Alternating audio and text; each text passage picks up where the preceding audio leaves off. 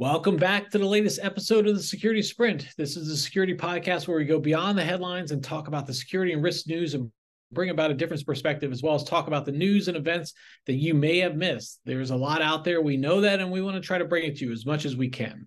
This is a sprint, so the way it works is we go through two rounds of topics, and then we do some quick hits at the end. So with that in mind, I'll bring in the happiest Detroit Lions fan in the world, Andy Jabour. Andy, how are you this week? I am very happy for the Detroit Lions in this victory Monday, Dave. Thanks for asking. I'm doing well all around. Glad to be here, but I know we've got a lot to cover, so I won't belabor my Lions celebrations. We do have a lot to cover, Andy, and this is a security podcast, not a sports podcast, as we say often. So let's just get into it, Andy. I think we need to start again with the Israel and Hamas conflict and what's going on there. I think when we talked last week, we thought, obviously it would stay largely regional, and it has, and there's a lot of activities that still continue. I am a little bit, I guess I would say surprised at the volume of the protests that have emerged from here and the types of things that we've seen in some of those protests and demonstrations.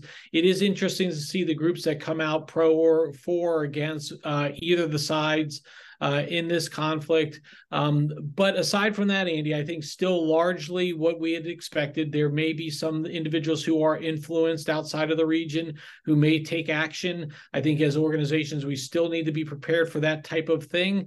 But particularly, I think the biggest area would be the protests and demonstrations that may occur in and around your areas and taking the proper precautions there. But Andy, I will toss it to you. What are your thoughts? How have you taken this, I guess, going into the second full week of this conflict? Yeah, day 10 here as we record this. I mean, Dave, I think, I'd suggest folks go back and listen to last week's recordings. I think we covered some general thoughts there that I think are still true as we enter this period of time. Although I think there's been some more events that are worth just pausing and looking at. And so as far as events in Israel itself, like we said last week, very fluid, very dynamic situation, a lot happening on the ground.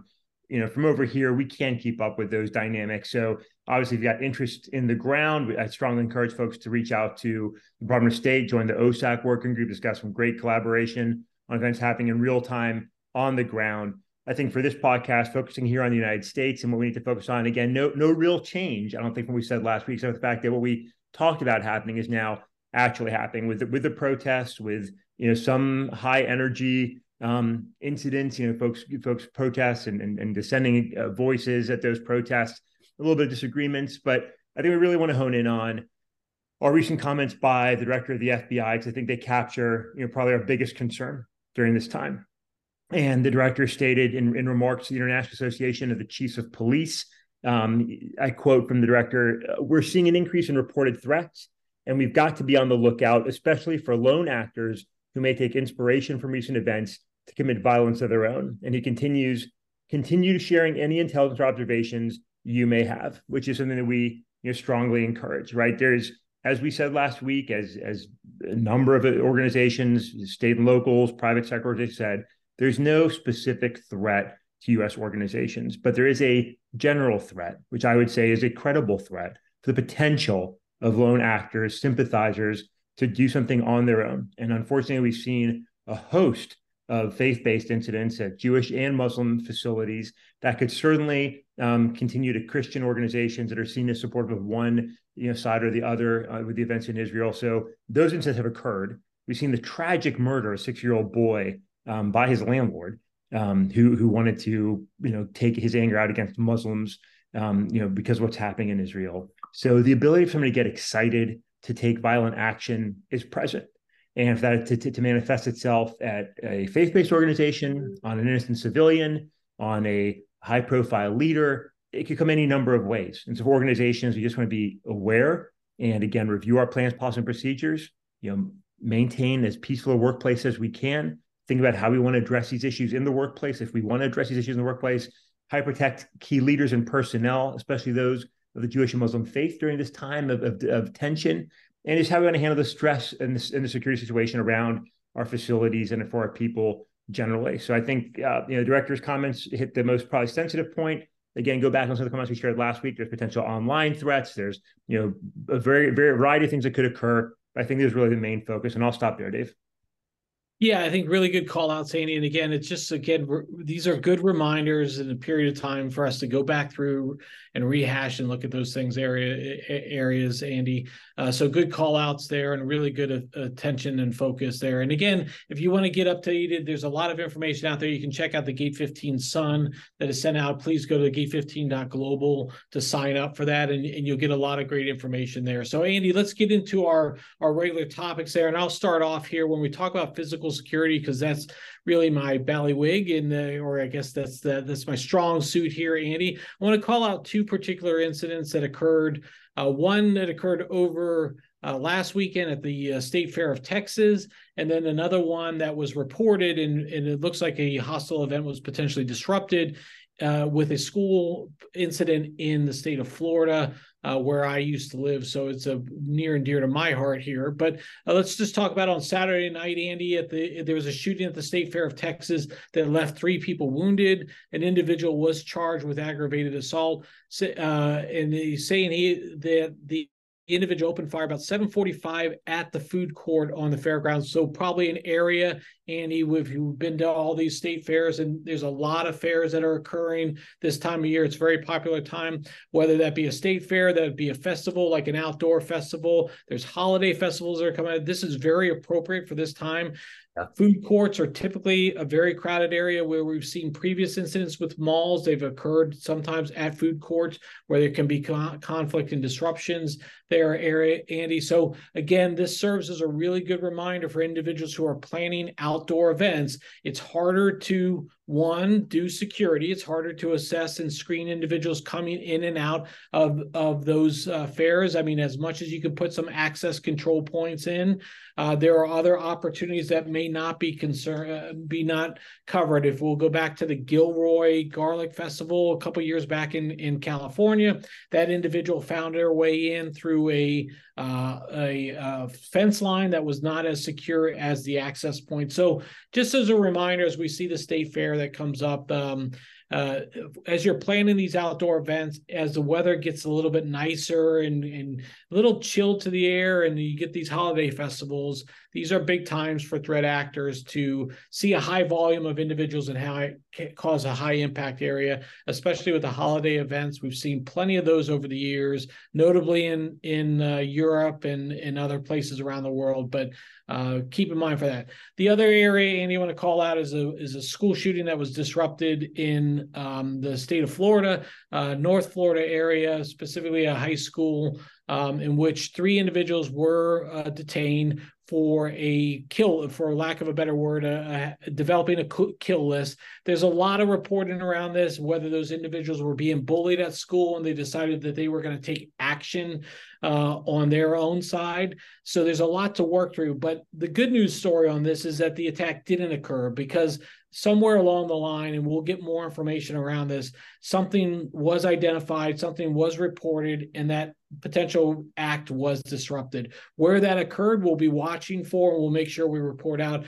But when we talk about hostile events, we know that threat actors go through a very meticulous process for planning out these attacks, and they do reveal themselves at various points in times. And an alert and aware employee, an alert and aware coworker, family member, friend, somebody could identify them, but then the key is reporting it and letting the people take action there. Again, you're not to do the investigation. We don't or is necessarily saying that, but we want you to get that reported and into the system so that the right people can take the right action, do the right investigation, and make sure things are happening. So, Andy, 2 areas really to cover on this physical security side on Monday. Yeah, Dave, great items to call out here. I won't get into details on either one of them. I think just to add a little bit onto what you already touched on, really for those planning events, now and through the end of the year, really have to think through the security concerns, those areas of entry, as you mentioned. And right now, going back to our first item here with the events in Israel, sort of the tensions here in the U.S. Even more, the longer this situation in Israel continues, the higher the timeline of somebody taking individual action, as a director warned. And so if you're planning, for example, a Halloween gathering here in a couple of weeks, you're probably in the planning process for that right now. A lot of faith-based organizations, provide alternative events on the day of Halloween for families and children. those potentially could become, you know, areas that are publicized to the population. And so a threat actor could take interest and potentially plan some kind of lone actor, you know, hostility. So we've got to take these threats seriously, even though there's a low likelihood. The potential catastrophic impact demands that we consider, you know, potential threats like this. So if you're planning a holiday, you know, event for Halloween, if you're planning some other type of mass gathering, and again, as long as this, you know, situation as it continues and all the time anyway, as we go into the holiday season, really have to incorporate security into our event plans. You know, please don't shrug it off and you know, just roll the dice or you know, leave it up to, you know, the powers that be, you know, that nothing will happen. You got to assume that something could happen and take appropriate action. Great items to identify, Dave.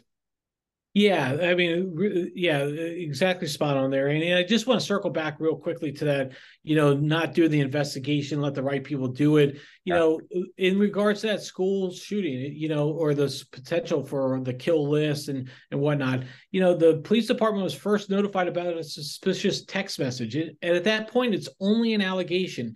And so people worry about, hey, I'm going to get some people in trouble.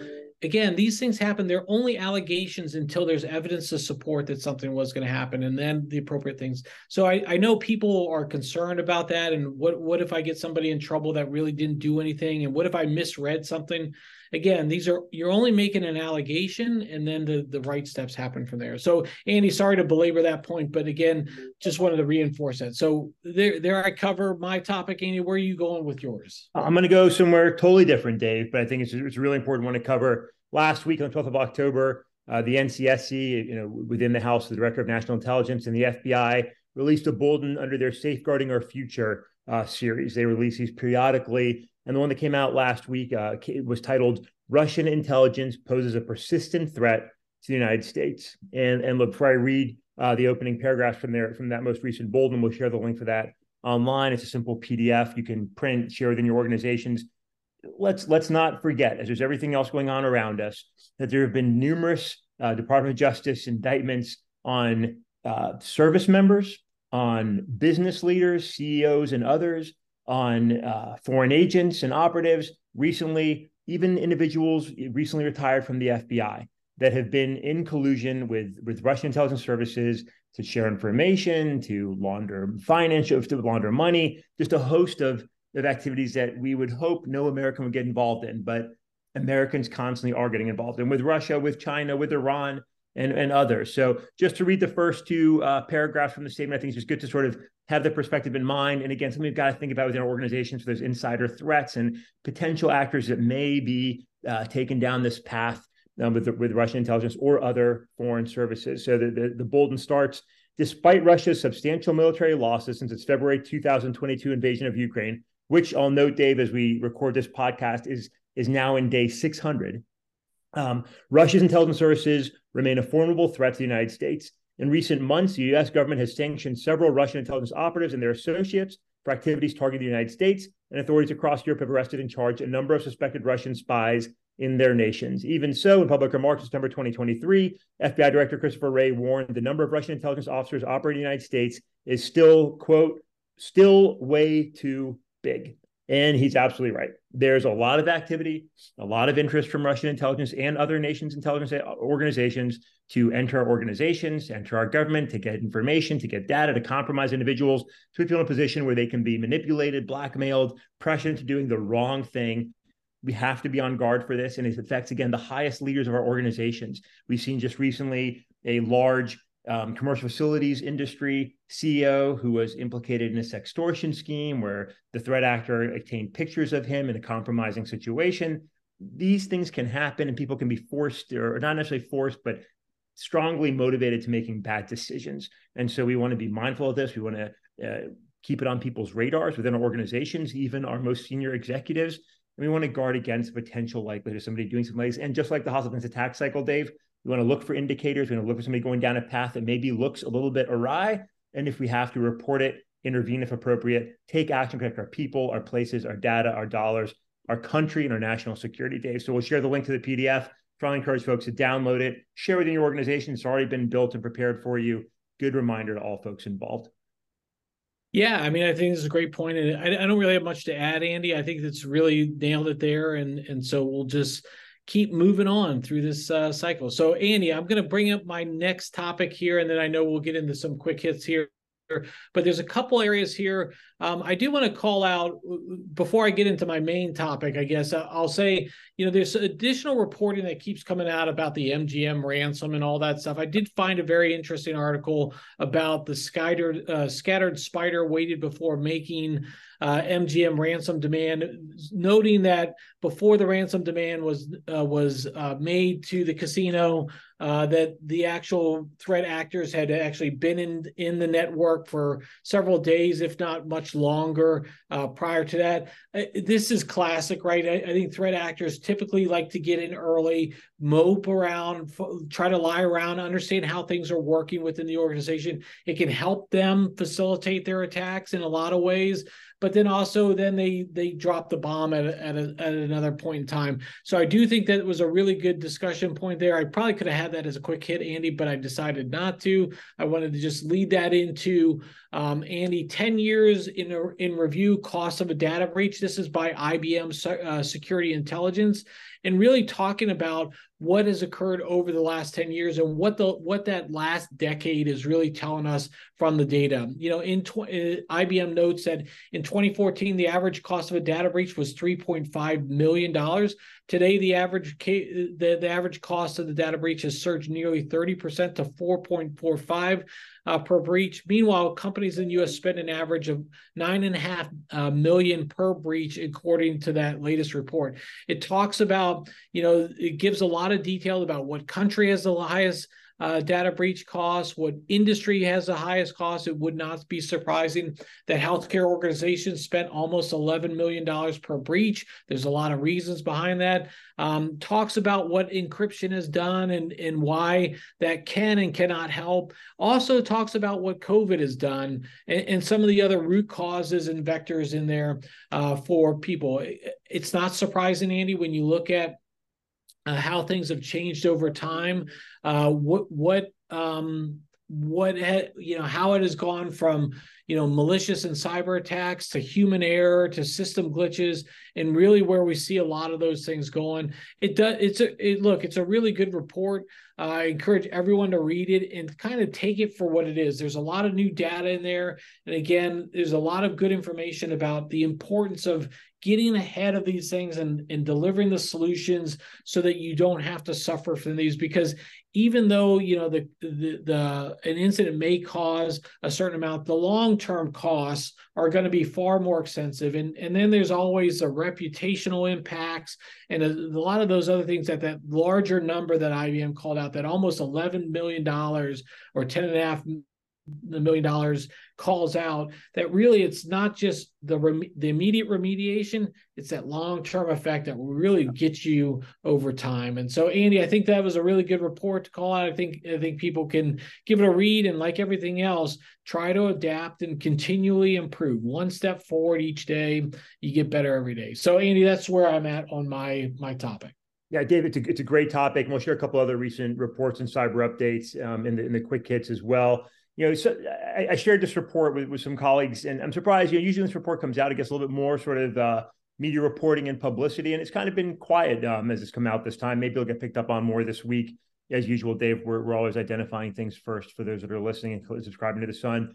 But I know some people don't necessarily like this report, you know, but what I remind people is that all these reports are based on the data available to the authors, right? And IBM Security has pretty good data available. And so I'd say, you know, while the numbers might not be 100% gospel, right, there's good data and trends and information you can pull out there, just as you spoke to, Dave, that the organizations can take into consideration, think about how it may impact your organization. And it's really good information to put towards leaders as you're trying to talk about cybersecurity resources, where things are today, how the evolution of the threat looks and it costs, right? Not to scare people, but to give some sound, you know, numbers that have been researched and captured here on what this threat looks like today. And the reality is the cost of data breach has gone up significantly. It's a very painful process for organizations to deal with. It's going to be more expensive as there's additional requirements for organizations. So it's good information, Dave. I'm glad you brought it up. I'd encourage people to take a look at it, take it into consideration. And yeah, you know, all these reports have some margin of error in them, but it's still good and useful information. I think the reports we'll share will be similar in that sense.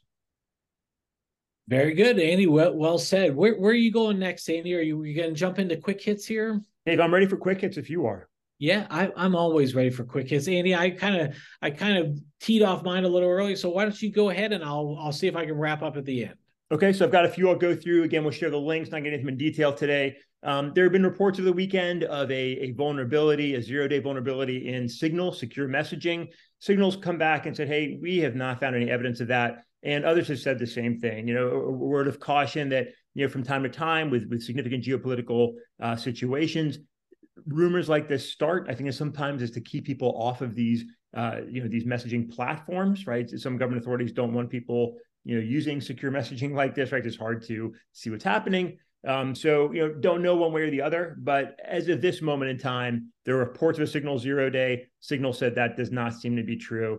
We'll see what happens this week, but that's where that is as of the time the recording this on Monday. A couple other things, Dave. Ransomware. CISA has updated their KEV catalog, now identifying KEV's known exploited vulnerabilities that are associated with ransomware campaigns. I think that's a nice addition. I think it's really helpful, right? If we're concerned about ransomware, you see a known exploited vulnerability, and CISA saying, hey, we've seen these 3 or 4 or 5 or whatever, you know, used in ransomware campaigns. That might bump it up in your patching, you know, process priority list. So good to check out. I think it's a nice addition. CISA's been kicking this around for a while. Glad this is finally out. Folks can check that out. Some additional ransomware links we'll share. Some interesting ones on allegations made by threat groups and sometimes not always exactly true or accurate. So we'll share links to those. You can dig into those in more detail if you like, listener. Additionally, the U.S. Secret Service has announced a series of live virtual presentations on targeted violence. Dave, as we open the podcast, looking at a few physical security incidents and some considerations. Hey, check these links out, maybe subscribe and pay attention to them. Secret Service has done some great research on hostile events, on targeted violence. These could be really beneficial to you in your security planning and threat awareness understanding. Another resource from CISA and other federal partners looking at the ITICS environment. Good resource. We'll share the link for that. As I mentioned, you have a couple other reports that folks might find of interest.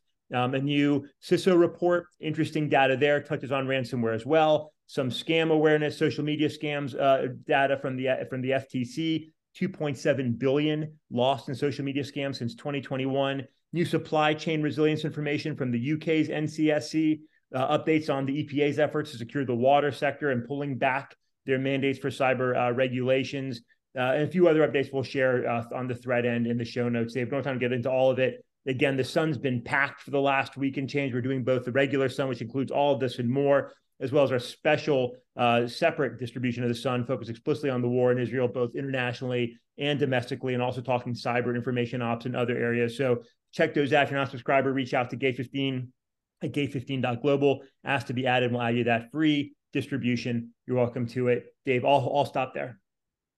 Yeah, honestly, Andy, I mean, it's a shameless plug, but a plug nonetheless is, I mean, the sun really packs it in. And if you ever need that one go-to place to find all the relevant news and articles, this is a really great place. So we really want to just reinforce that. I do have one other thing, Andy, to add. NOAA put out, I don't know, some time ago, a little bit a while ago, about September being the Earth's warmest September in 174 years, at least as they've been tracking it. Again, just continues to talk about the changing climate and for organizations just to be able to know that the climate is changing and there are conditions that happen. Over the last couple of weeks, there have been winter weather forecasts that have come out. NOAA put out their winter weather forecast. Also, the Farmers' Almanac put out their winter weather forecast.